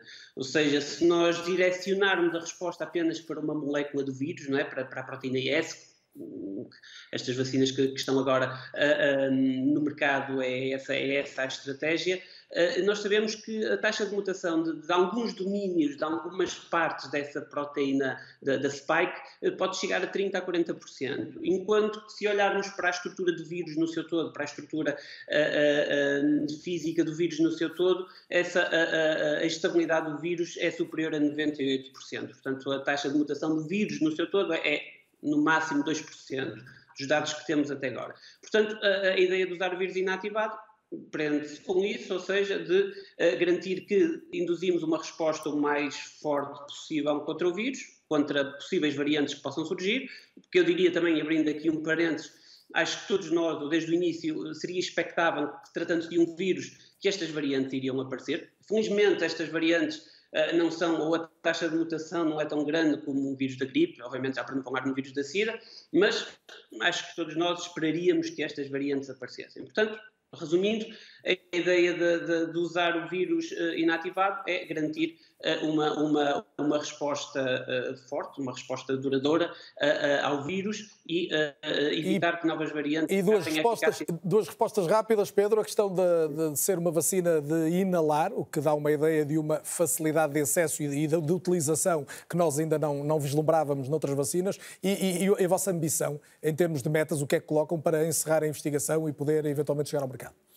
Pronto, em relação ao facto da vacina ser inalada, a ideia é fortalecer ao máximo a imunidade nos pulmões, não é? É o local preferencial de entrada do vírus e a ideia é que realmente a imunidade a nível dos pulmões seja, seja, seja reforçada. Em termos de metas, neste momento, eh, eh, como já tem sido referido, eh, estamos nos ensaios pré-clínicos, estamos também neste momento já a preparar a reunião com as entidades reguladoras, em concreto a Agência Europeia do Medicamento, ah, de forma a, a discutir e a, e a, ter uma, um primeiro aconselhamento científico e, e ah, do, do, daquilo que é aqui um, o nosso ensaio clínico e ah, esperamos, se, se as coisas correrem, correrem como estão a correr normalmente, que uh, a partir de junho ou a partir do, do, do, fim do primeiro semestre começamos, possamos começar uh, ensaio, os ensaios clínicos em humanos e, mais uma vez, havendo, havendo, uh, havendo toda, tudo correndo bem, a, nossa, a nossa perspectiva é que o, a vacina esteja pronta, possa estar pronta para ser comercializada em 2022. Pedro Madureira, Dalí Eusébio, muito obrigado aos dois pela presença no É ou Não É e pelo que nos trouxeram do que é investigação em Portugal também e, e muito concreto, António Silva Graça, sobre, sobre vacinas e estudar-nos a ideia de que o, o mundo de facto não para. Se, se em Portugal temos exemplos destes, há de haver um pouco, um pouco por todo lado e, e, e isso dá-nos esperança de que a, a, tão pretendida imunidade a uma escala mais ampla pode, pode ser atingida num prazo razoável. Bem, ehm, já há pouco tínhamos falado da imunidade de grupo. Eu penso que provavelmente é uma designação que é capaz de não se aplicar muito bem eh, à Covid-19. Ehm, primeiro, porque eh, nós percebemos que, naturalmente, as vacinas, algumas delas, claramente, da forma como foram ensaiadas, não nos permitem dar, digamos, uma proteção em termos absolutos, dão uma proteção relativamente à doença grave, à mortalidade da forma como foram estudadas, embora neste momento tenhamos já uma delas, que é da AstraZeneca, que foi feito um ensaio clínico de uma forma diferente e que, portanto, esta sim já permite concluir que pode reduzir naturalmente a transmissão e a infecção. Isso é verdade. Agora, eh, não me parece que estejamos aqui a tentar atingir a tal imunidade de grupo. Acho que é um objetivo que provavelmente não será atingido desta forma, até porque percebemos que aquilo que nós obtemos ou com a doença ou com a vacina, percebemos que de alguma forma poderá ser transitório, não sabemos, digamos, a duração desses anticorpos. Eu ia precisamente a essa questão, mas há a questão da imunidade individual. O que, o que, é que nós hoje temos como seguro, quer para uma pessoa que esteve infectada, quer, e o que mais nos, nos, eh, no fundo nos motiva aqui neste debate, em relação à vacinação? Quanto tempo é que dura a imunidade? Para, o que temos de seguro é que provavelmente isto nos dá uma garantia a médio prazo de não termos uma doença grave e de progressivamente podermos no futuro viver melhor com este grupo de vírus que já vivemos com eles há alguns anos, eh, aqueles que neste momento são a causa dos resfriados, das constipações, são do mesmo grupo, mas este poderá evoluir no mesmo sentido. Agora, quando falamos numa proteção dificilmente podemos dizer que é absoluta, mas digamos forte, eh, digamos mais protetora, isto é um pleonasmo, mas é esse o sentido. Eh, os estudos dizem-nos que provavelmente a vacina eh, não sabemos quanto tempo nos poderá dar, mas sabemos que a doença nos dará seis, oito, nove meses. Um ano Alguns é melhor, admitem um ano que poderá é melhor ir projeções nesta sim, altura. poderá ir até um ano. É verdade. Isso significa que vamos ter que reforçar doses da, da, vacina ou vamos ter que ter uma toma anual, como acontece, uma ou duas, dependendo das, do tipo de vacinas que claro temos que, com a gripe, uh, em alguns casos? Uma das coisas que pode determinar isso é se tivermos uh, com significado estas variantes a exigirem, digamos, uma estratégia, uma adaptação da estratégia para essa mudança. Mas também em relação a isso existem muitas dúvidas, porque uh, nós sabemos que, na realidade, as vacinas induzem a produção de anticorpos, mas induzem a produção de anticorpos eh, numa quantidade enorme e, digamos, dirigidos a tantas frações do próprio vírus que nós termos um vírus com 20 ou 30 mutações dificilmente significará que a vacina não terá, digamos, uma capacidade de nos proteger. Portanto, eh, mesmo aí existem muitas dúvidas que isso possa acontecer. O senhor está a dizer, permite a leitura de que o, o dito novo normal, este, este, a etiqueta social, o uso da máscara, é algo que nós vamos ter que nos mentalizar que isto não vai mudar em meses, se calhar num ano, vamos ter que continuar a ter mais cuidados durante mais tempo? Sim, provavelmente não irá mudar até ao final do ano, mas eu penso que poderá também ser uma mais-valia para o futuro, porque percebemos que isso naturalmente... Mas poder dar um abraço a alguém de quem se gosta... Não, é mas não nesse sentido, não nesse sentido, mas poderá ser uma mais-valia porque percebemos que, na realidade, isto também diminui muito a transmissão das outras infecções respiratórias. E, portanto, nós vemos que as gripes e as outras infecções respiratórias, se houver os cuidados da etiqueta respiratória, o cuidado de quem está doente ou que tem algum sintoma, procurar estar afastado dos outros, utilizar uma máscara, eu penso que tudo isto são ganhos que vamos ter, são poucos, mas vamos ter desta pandemia e que nos podem ajudar, digamos, no futuro.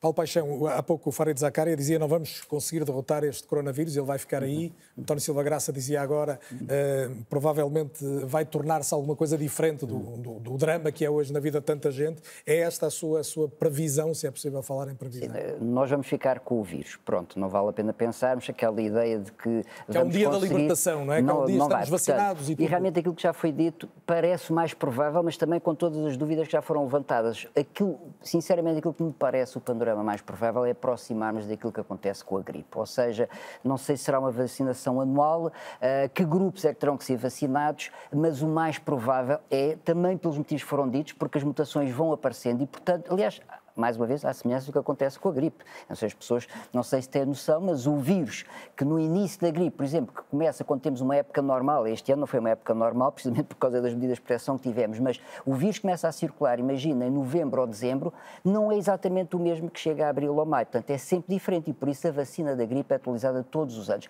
Eu penso que esse é o panorama mais provável e daí também aquilo que ainda há pouco ouvimos aqui na peça, por exemplo, termos outras equipes, qual é a utilidade de estar a, a preparar uma vacina que pode só sair daqui a dois ou três anos? Pois, se começarmos a ter que vacinar anualmente não sei que faixa da população, eh, é muito bom que haja vacinas e se for com produção portuguesa, melhor ainda, para não termos que passar esta aflição de estarmos sempre tão dependentes das companhias estrangeiras. Portanto, mas o panorama que me parece mais provável com os dados que temos é realmente uma aproximação daquilo que acontece com a gripe. Com a gripe sazonal, com a, com a gripe a que estamos mais habituados. Daniel Deusdada, em termos da de um olhar, de, de, partindo deste, deste, princípio de que vamos conviver com o vírus, ele está aí, não vai desaparecer de um dia para o outro, o esforço da vacinação é muito relevante, mas não vai evitar que tenhamos alguns cuidados ao longo dos próximos tempos. Estou, se calhar, a lembrar-me daquele exemplo que davas há pouco, das viagens aéreas, das ligações entre países. A, a, a, economia aguenta um prolongamento deste, desta, desta luta até quando?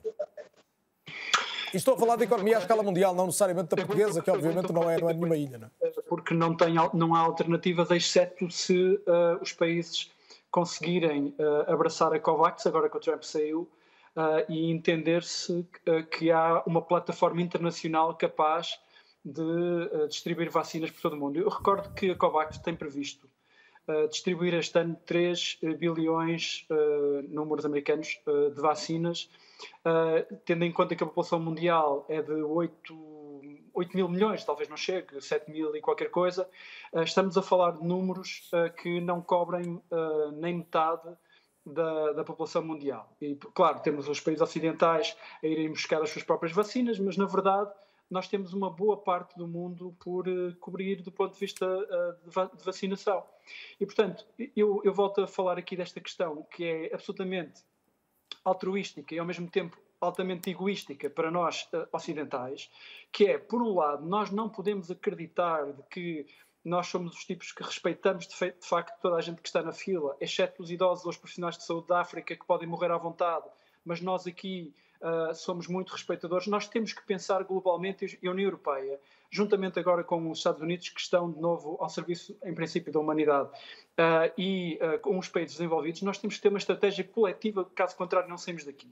E depois há uma outra coisa que eu acho que é fundamental ter em conta. Nós entramos nesta pandemia tendo em conta que os grandes dominadores do mundo eram as plataformas tecnológicas da, da sociedade de informação. E vamos sair desta pandemia, pensando-se que a economia parou e que era apenas um ano, vamos sair desta pandemia em que os verdadeiros detentores da tecnologia e do controle do mundo são as empresas de biotecnologia e, as, e os Estados que dominam o ADN. E, portanto, cada vez mais investigações demonstram que quem dominar o ADN global e tiverem mais capacidade de research, roubar dados através de de pirataria informática e por aí fora, vai ser capaz de reagir melhor a esta Mas então como é que saímos disto com um mundo menos dividido do que ele já era, menos... Uh, não, va não, vamos. E essa é que, essa é, que é verdadeiramente não a grande questão, porque enquanto os países ocidentais estão a tentar criar um cordão sanitário para se defender, o que nós estamos a ver, e basta olhar para os números, para os acordos que estão a ser feitos individualmente, quer pela China, quer pela Rússia, nos países da África, na Ásia, e verificamos que é um mundo que se vai dividir vai, economicamente e que nos vai deixar numa situação tremendamente difícil para depois. Portanto, nós não podemos... E com implicações políticas, pensar... Daniel. A realidade do que é a ambição política da China ou da Rússia não é igual à dos países ocidentais também. Claro, e por isso é que uh, uh, os países ocidentais estão muito dependentes da sua opinião pública. A opinião pública europeia e, e internacional, ocidental, tem que compreender que por, por, ainda que demore mais algum tempo a vacinação total das suas populações, é preciso haver um reforço do papel da COVAX, que é a melhor estratégia possível para não ferir suscetibilidades. É uma aliança a aliança de, de, para, para, a vacinação global. Que tem, vale a pena dizer, dotações de, de Estados, de várias empresas, de, de mecenas. Com, com, com, com o Bill Gates à frente e por aí fora, e que são eles que podem tentar trazer o mundo a, a reboque dos países ocidentais para não criar um fosso que é um fosso económico. E repara, deixa-me só acrescentar este ponto. A Europa é um mercado em perda. Nós sabemos que a Europa precisa dos mercados de crescimento eh, na Ásia e por aí fora para continuar a vender os seus produtos e para continuar a, a ter uh, prosperidade. Como é que nós vamos abordar estes países uh, uh, da Ásia, da África, se lhes voltamos as costas neste momento e quem nos basta à porta para lhes oferecer a vacina que os salva é apenas a China e a Rússia, não é? Isto é absolutamente inacreditável que nós acabemos a vacina salvos com vida, mas sem nada para comer do ponto de vista mais estratégico do ponto de vista global. A luta... E, portanto, nós não podemos esquecer em momento nenhum que esta, esta pandemia chama-se pandemia sanitária ou económica. E nós temos que olhar para as duas coisas sempre em simultâneo, com toda a prudência sanitária. Mas neste caso da vacina é uma questão de política e de algum altruísmo das opiniões públicas. E claro, este é um discurso totalmente perdido. Eu sei. Quem é que quer saber da salvação de um idoso africano ou de um médico uh, asiático se posso ter a minha vacina daqui a um mês. Pelo menos até ao dia em que isso fizer falta para vivermos melhor. A luta contra a Covid, acentuavas isso, tem ocorrido com preocupações de facto diferentes de país para país, sendo que houve uma abordagem muito controversa ao longo de 2020 em dois dos maiores países do mundo e que dizem respeito muito a Portugal, os Estados Unidos, por sua maior potência, onde vive uma grande comunidade portuguesa, e o Brasil, onde as razões históricas justificam, aliás, desde logo esta nossa ligação. Junto por isso, agora no É ou Não É, os correspondentes da RTP nesses dois países, o João Ricardo Vasconcelos e o eh, Pedro Saguerra, para perceber do curso da vacinação e do que mais se teme em cada caso. Comece pelo João Ricardo, até porque está já no fim de um dia longo com o debate do impeachment em Washington. João Ricardo, boa noite e, e bem-vindo. Eh, nos Estados Unidos tivemos uma grande progressão da vacinação. Eh, de facto, foi o impulso Biden ou era uma exigência também da opinião pública depois de meses em que houve informação muito de avanços e recuos sobre a Covid-19? Curiosamente, nas eleições, na rampa de lançamento para as eleições do dia 3 de novembro, a pandemia não ocupava uh, nas sondagens uh, como sendo a principal preocupação dos norte-americanos. As questões económicas, uh, essa parte desta pandemia, a pandemia económica em si, era, é que gerava uma onda de preocupação junto dos norte-americanos e depois só a questão sanitária. Até porque nessa altura não se falava muito ainda das vacinas, a primeira vacina foi aprovada só em, em dezembro, um mês depois das eleições presidenciais. Isto para dizer que a operação Warp Speed montada uh, por Donald Trump com milhares de milhões de dólares disponíveis favoreceu principalmente as entidades uh, de investigação e de desenvolvimento das vacinas, que com esse dinheiro uh, e com essas reservas permitiram-se dotar de grandes recursos financeiros para poder avançar rapidamente com o desenvolvimento das vacinas. Em cerca de nove meses foi possível uh, estar no mercado e estar aprovada pela FDA, a Autoridade Norte-Americana do Medicamento, a primeira vacina, uh, mas só depois, com Joe Biden, efetivamente, depois da tomada de posse de Joe Biden no dia 20 de janeiro e com a constituição da nova equipa muito focada na Covid, na distribuição e, e, na, e na, eficácia uh, das redes de, de, administração da vacina, é que foi possível passar, passar de números diários de cerca de 800 mil pessoas vacinadas, 800 mil doses entregues, para cerca de 1 milhão e 500 mil doses administradas diariamente. Ora, isto não quer dizer que seja ainda um esquema de completo sucesso. Temos cerca hum, de, se não estou em erro, cerca de 46 mil uh, doses um, distribuídas, uh, mas cerca uh, dessas 46 mil ainda não chegaram ao braço efetivo dos norte-americanos cerca de 10 milhões eh, de vacinas, o que significa que existe aqui uma decalagem, uma diferença que é preciso ultrapassar.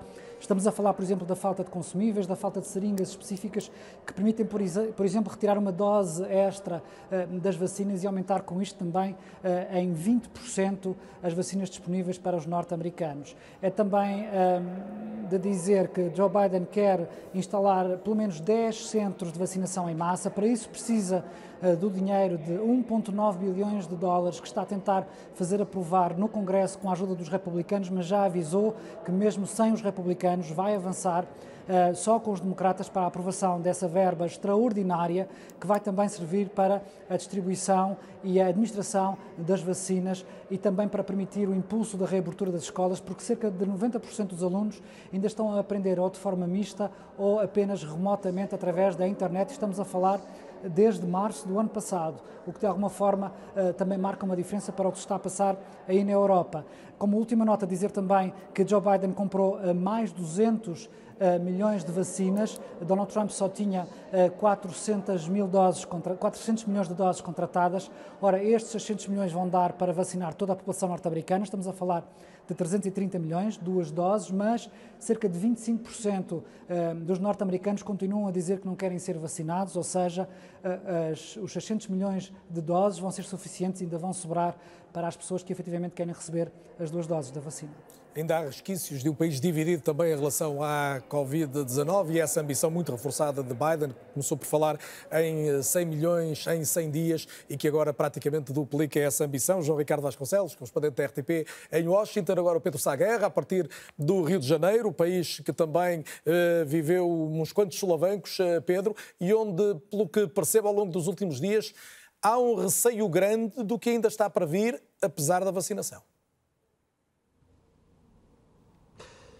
Boa noite, Carlos. Boa noite a todos. E tem sido um processo uh, eu usaria, esta, eu usaria a palavra uma verdadeira atrapalhada, com avanços, recuos.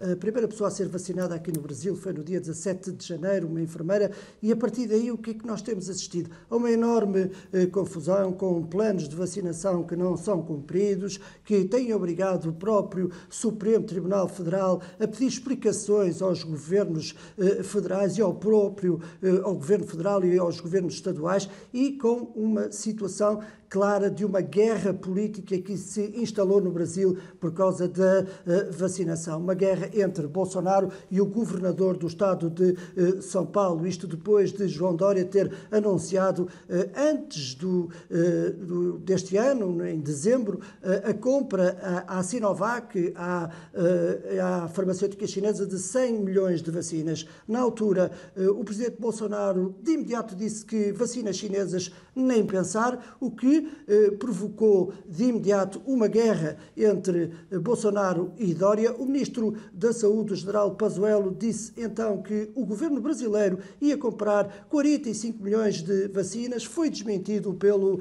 uh, presidente Bolsonaro. Tudo isto tem criado uma situação uh, bastante complicada. E o que é que nós temos assistido? Desde o dia 17 de janeiro, temos assistido a situações como ainda ontem, aqui bem perto, em Niterói, estamos naquela fase em que as pessoas com mais de 85 anos estão a receber a vacina chinesa. Aliás, é a única, praticamente é a única vacina que está a ser administrada aqui no Brasil, 83%. E o que é que nós assistimos? Assistimos a pessoas a saírem de casa, a irem aos locais de vacinação. Eh, estamos a falar de pessoas de 85 e 85, 90 anos e chegam lá e regressam a casa porque é-lhes dito que não chegou, eh, não chegaram as vacinas. Isto está a criar uma instabilidade enorme entre a população quando já não basta todo o drama e toda a situação caótica que a pandemia está a provocar aqui no Brasil. Deixa-me dizer que há um dado mais recente, um dado que acaba de sair. O Brasil hoje ultrapassou novamente os 1.300 mortos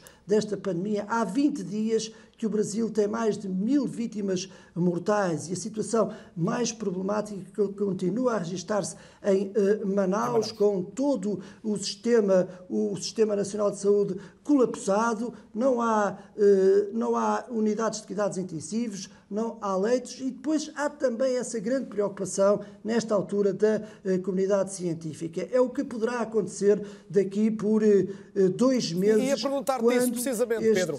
Além da, questão, além da questão da, da estirpe brasileira, com a origem precisamente em Manaus de que falavas, temos nos últimos dias esse aumento do número de casos, flagrante então no, no Rio de Janeiro, onde vives, que já ultrapassou o número de casos de São Paulo, que é uma cidade com muito mais habitantes, mais do dobro. Há, há, essa questão do, do clima que está a mudar. Estamos a sair do, em breve do, do, do, do, verão, do pino do verão, e a poder passar a ter dias que no Brasil nunca são, pelo menos na maior parte do território, muito frios, mas que já não vão ser tão quentes. E essa é a grande preocupação, como eu dizia, dos, dos cientistas e dos investigadores brasileiros, que dizem mesmo que se não houver um novo confinamento, se as autoridades não impuserem um novo confinamento, nós durante daqui por dois meses poderemos ter, e esta expressão é usada, foi usada pelo antigo ministro da Saúde, Henrique Mandetta, uma super epidemia dentro de dois meses, e ele explica porquê porque todos os doentes que foram transferidos de Manaus para outros estados, e foram muitos, porque uh, o Estado não conseguiu dar resposta, levaram com eles esta estirpe brasileira, ou seja, esta nova variante espalhou-se está espalhada por todo o território brasileiro e também já ultrapassou fronteiras. O governo argentino anunciou hoje que já há casos na Argentina casos desta estirpe brasileira. E essa é verdadeiramente a grande preocupação nesta altura, é o que é que poderá acontecer, porque é, aqui no Brasil nunca houve uma segunda, uma segunda onda, nunca houve porque nunca terminou a primeira, nós podemos dizer isto, nunca terminou a primeira, porque tivemos sempre uma média de, de mortos entre os 800 e os 1000. Agora temos tido 1300, 1400 mortes diárias. Por isso, o panorama é muito complicado e avizinham-se dias muito difíceis aqui no Brasil. Pedro Saguerra, também João Ricardo Vasconcelos, obrigado aos dois, correspondentes da RTP no Rio de Janeiro e em Washington, trazendo aqui também a informação relativa ao progresso da vacinação e aos receios que existem em cada um dos países. Esta última intervenção do Pedro Saguerra, Paulo Paixão, levanta a velha questão da relação do vírus com a, meteorologia, com, com o clima. Eh, o, Brasil e países africanos, designadamente, alguns asiáticos também, são uhum. protegidos pelas temperaturas mais elevadas? Eh, relativamente, aliás, como vemos, eh, o Brasil tem, tem sido Quando bastante vemos afetado. o Brasil com este caos aqui traçado, a pois, estar nos 1.300, claro. nas 1.300 mortes? É, é, relativo. Aliás, é fácil nós percebermos. Se uma pessoa estiver infectada e se eu estiver a falar com uma pessoa a um metro de distância, o que é que interessa ao clima? Ser mais quente ou mais frio, o que é que vai fazer ao vírus? Não vai fazer praticamente nada. Agora, é verdade que mais frio aumenta as infecções respiratórias e a Covid não é exceção. Nem a gripe nem a Covid é exceção, por vários motivos. Eh, com o frio as pessoas estão mais juntas, a viabilidade do vírus é maior, sobretudo, como por exemplo em aerossóis, etc. E também há uma coisa importante, a partir de uma certa temperatura mais baixa, o nosso aparelho respiratório defende-se pior das infecções respiratórias. Portanto, há alguma relação, mas não é absoluta, como estamos a ver ali, como vimos também no nosso verão, a mesma coisa, continua a haver transmissão. Mas há realmente alguma relação com. Curiosamente, depois, quando os vírus se adaptam, Esperemos que isso possa acontecer. Aliás, deixe-me só dizer que isso aconteceu com o H1, se as pessoas recordam, com a pandemia. Quando o vírus apareceu, ele atingiu-nos também durante o verão, depois nos anos a seguir passou a ser sazonal.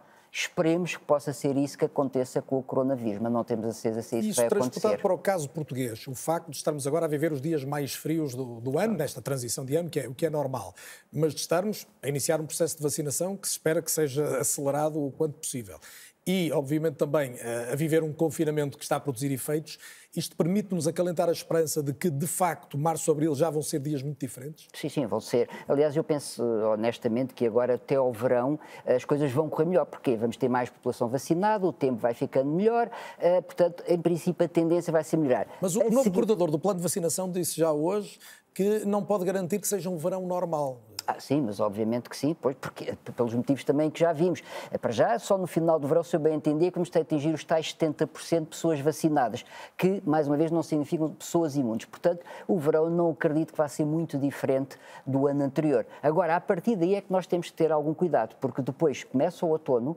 as temperaturas vão baixar, provavelmente as pessoas que foram vacinadas agora poderão, ou não, aliás, como já foi dito aqui pelo colega, uh, começar a imunidade a diminuir, poderão eventualmente aparecer mais variantes, portanto, eh, provavelmente, não estou aqui a fazer nenhum, nenhum cenário catastrofista de forma alguma, mas realmente, provavelmente nessa altura poderemos ter mais algum cuidado relativamente a esta, a esta infecção e, sobretudo, a questão da vacinação na altura vai-se outra vez repor, somos ou não revacinados nessa fase. Revacinados? Revacinados, sim, porque as pessoas que são vacinadas agora, com as novas variantes, agora eu não acredito é que nós vamos ter capacidade de ter já vacinas prontas com, para as novas variantes nessa fase. Mas seguramente o próximo inverno, se este vírus realmente não diminuir toda esta agressividade, vai ser um ponto de maior stress. Agora, durante este, o próximo primavera e o próximo verão, penso que vai ser relativamente calmo para nós, sempre, embora nunca voltando à normalidade como tínhamos há dois anos. António Silva Graça, discutiu-se hoje muito até que ponto andamos atrás do vírus, foi uma expressão hoje retomada por uh, Manuel Carmo Gomes na, na reunião do IFARMED. Uh, andar atrás do vírus é perceber esta evolução que ele pode ter e preparar-nos para que o desconfinamento seja diferente e o regresso dos dias mais frios, quando, quando o verão passar, também tenha que ser com, com, tomado com muito mais, muito mais cuidado, mais precaução. Sim, terá que haver um desconfinamento diferente daquilo que vivemos quando da primeira onda. É, provavelmente teremos que ser mais exigentes da altura em que ele será possível. É natural que ele tenha que ser um bocadinho graduado, Portanto, isto eu admito que relativamente, por exemplo, às atividades escolares, eh, se vá ter a possibilidade de abrir mais cedo, portanto, quer os jardins de infância, quer o primeiro ciclo. E depois, eh, naturalmente, que eh, voltamos à questão que já há bocadinho abordou, que é, muito provavelmente, não nos vamos ver livres do vírus tão cedo. E eu admito que, ao longo deste ano, naturalmente de uma forma menos gravosa, mas nós vamos ter que manter os cuidados que temos mantido e vamos ver como é que chegamos precisamente à época mais fria, porque quando chegamos à época mais fria já percebemos este ano o que é que acontece. São realmente aquelas condições que tornam mais fácil a transmissão, porque está mais frio, porque ficamos mais em casa, porque deixamos de utilizar os espaços abertos, porque nos aproximamos mais, porque temos as outras infecções respiratórias que podem vir complicar em termos de diagnóstico e de diferença. E porque a vacina nos vai proteger, mas não vai anular o risco, não é? Precisamente, e porque naturalmente nós confiamos que ela nos vai proteger, mas não me parece que vá reduzir e anular totalmente. Eu gostava de lhes colocar outra pergunta e poderão responder a todos, eh, que é, eh, nós na, na, na, prim, na, primeira vez em que lidamos com este vírus percebemos que havia aqui uma evolução de Oriente para Ocidente, porque surgiu na China e depois se propagou, e, e que houve quase um, uma sequência geográfica da, da gravidade. Agora as, as, circunstâncias estão mais confusas e, e, designadamente, nós vivemos agora um, um momento caótico. Há um risco de outros países viverem esta onda pela qual nós estamos a passar, ou isto explica-se sobretudo por medidas que estão a ser tomadas num país, noutro e noutro? Penso que inicialmente a situação era diferente, porque nós percebemos que houve, digamos, a importação dos casos que fizeram com que os países, eh, aqueles que por um lado tinham menos contacto de tráfego aéreo com os outros que já tinham infecção conseguiram, digamos, resguardar-se um pouco mais, ou até pela sua posição geográfica, como admitimos que aconteceu connosco, fomos atingidos mais tarde que a Espanha ou que a Itália, mas percebemos que a partir do momento em que realmente isto, como pandemia, nos atingiu na globalidade, que agora estamos muito dependentes daquilo que cada país faz naturalmente e faz bem para reduzir o contágio, para reduzir as oportunidades de transmissão do vírus. Eu penso que agora passa precisamente por aí. Fátima Ventura tinha prometido que ia tentar guardar algum tempo a falarmos de, de formas de, de, tratamento. É uma frente de batalha onde não têm surgido eh, muitas eh, novidades eh, propriamente. Encontra uma explicação para isso? Ah, talvez porque não se conhece bem o vírus e, e, e, com isso não se sabe como é que se há de lidar com ele. Uh, no, o tratamento da, da, da Covid-19 tem duas, tem duas vertentes, no fundo. No fundo, uma, um, uma vertente antiviral, ou seja, uh, destruir o vírus, e isso permitirá que as pessoas não adoeçam, uh, não cheguem a, um estado de, de doença grave. E depois tem o, o, outro aspecto que é modular o nosso sistema imunitário, que muitas das pessoas que, que, são, que chegam de facto aos cuidados intensivos já passou a barreira de, de, qualquer efeito de um antiviral, já precisam de algo que lhes modele a sua, a sua imunidade de maneira a que uh, possam, uh, possam recuperar.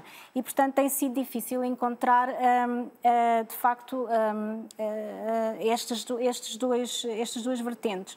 Tem-se tentado redirecionar moléculas antigas, já se viu que, que nem sempre nem sempre é bem sucedido. É preciso perceber que as moléculas antigas que se tenta uh, uh, redirecionar precisam de ser estudadas no contexto da doença, no contexto da Covid-19, portanto é necessário fazer mais ensaios clínicos e eles acontecem e depois, eh, mas eh, entretanto há muita coisa mas em há ao mesmo tempo uma difusão de uma série de possibilidades quase milagrosas de, de tratamento. A semana passada tinha aqui no programa dois médicos que diziam não há, não há nenhum medicamento, não há uma dexametasona, uma hidroxacloroquina que possa resolver este problema. Eh, daquilo que chega ao seu, ao seu filtro de avaliação no Infarmed, é esta a realidade também. A dexametasona é uma daquelas que eu referi que atua já na fase de, da modulação do sistema imunitário e, e, e, teve bons resultados e por isso uh, tem sido direcionada para o tratamento dos doentes Covid. O que nós uh, estamos à espera agora, uh, se calhar ainda também na, na, na, onda da biotecnologia, tem a ver com os próprios anticorpos monoclonais, ou seja, o que nós produzimos quando somos vacinados são, são anticorpos, ou seja, fornecer esses anticorpos a, a, a, às pessoas de maneira, de facto, a conseguirmos reduzir essencialmente a doença grave, evitar que as pessoas uh, fiquem tão mal que precisem de, de, ser internadas em cuidados intensivos. Neste contexto, já foi iniciado o, o que na Agência Europeia de Medicamentos nós denominamos por Rolling Review, ou seja, uma avaliação parcelar de um, de um conjunto de dois anticorpos monoclonais que vai ser uh, o princípio, serão os primeiros, mas com certeza que mais estão na, na, na linha de, de, chegar os tratamentos. E de facto, a vacina não pode não ser suficiente, nem todos vamos ter uh, a imunidade suficiente e, portanto, são necessários. Uh, os medicamentos, mas para isso têm que ser testados tal e qual como as vacinas e, portanto, Sim, não é imediato. também nesse âmbito, eh, num caso ou noutro, e nas vacinas por maioria de razões, e foi o tema que nos trouxe aqui hoje, a questão fundamental é mesmo travar as doenças mais graves, travar a mortalidade, e essa é a maior esperança que esteja a ser conseguida nesta altura, com as várias vacinas, que estão a tardar em muitos casos, que surgem em quantidades menores que o necessário também em relação a Portugal, mas em relação às quais espera que nos próximos meses possa haver um reforço de produção e já agora se deseja uma melhor distribuição na linha do que aqui foi dito também esta noite. Agradeço a todos os meus convidados, aos que não estiveram aqui eh, no estúdio, os correspondentes da RTP, João Ricardo Vasconcelos e Pedro Saguerra, também os investigadores da Linda Eusébio e Pedro Madureira, o jornalista Daniel Deusdado e aqui em estúdio Fátima Ventura, Paulo Paixão e António Silva Graça. Muito boa noite a todos, muito bem-vindos mais uma vez à RTP, espero vê-los de volta em breve e obviamente assim na próxima semana para mais um É ou Não É. Boa noite, até lá.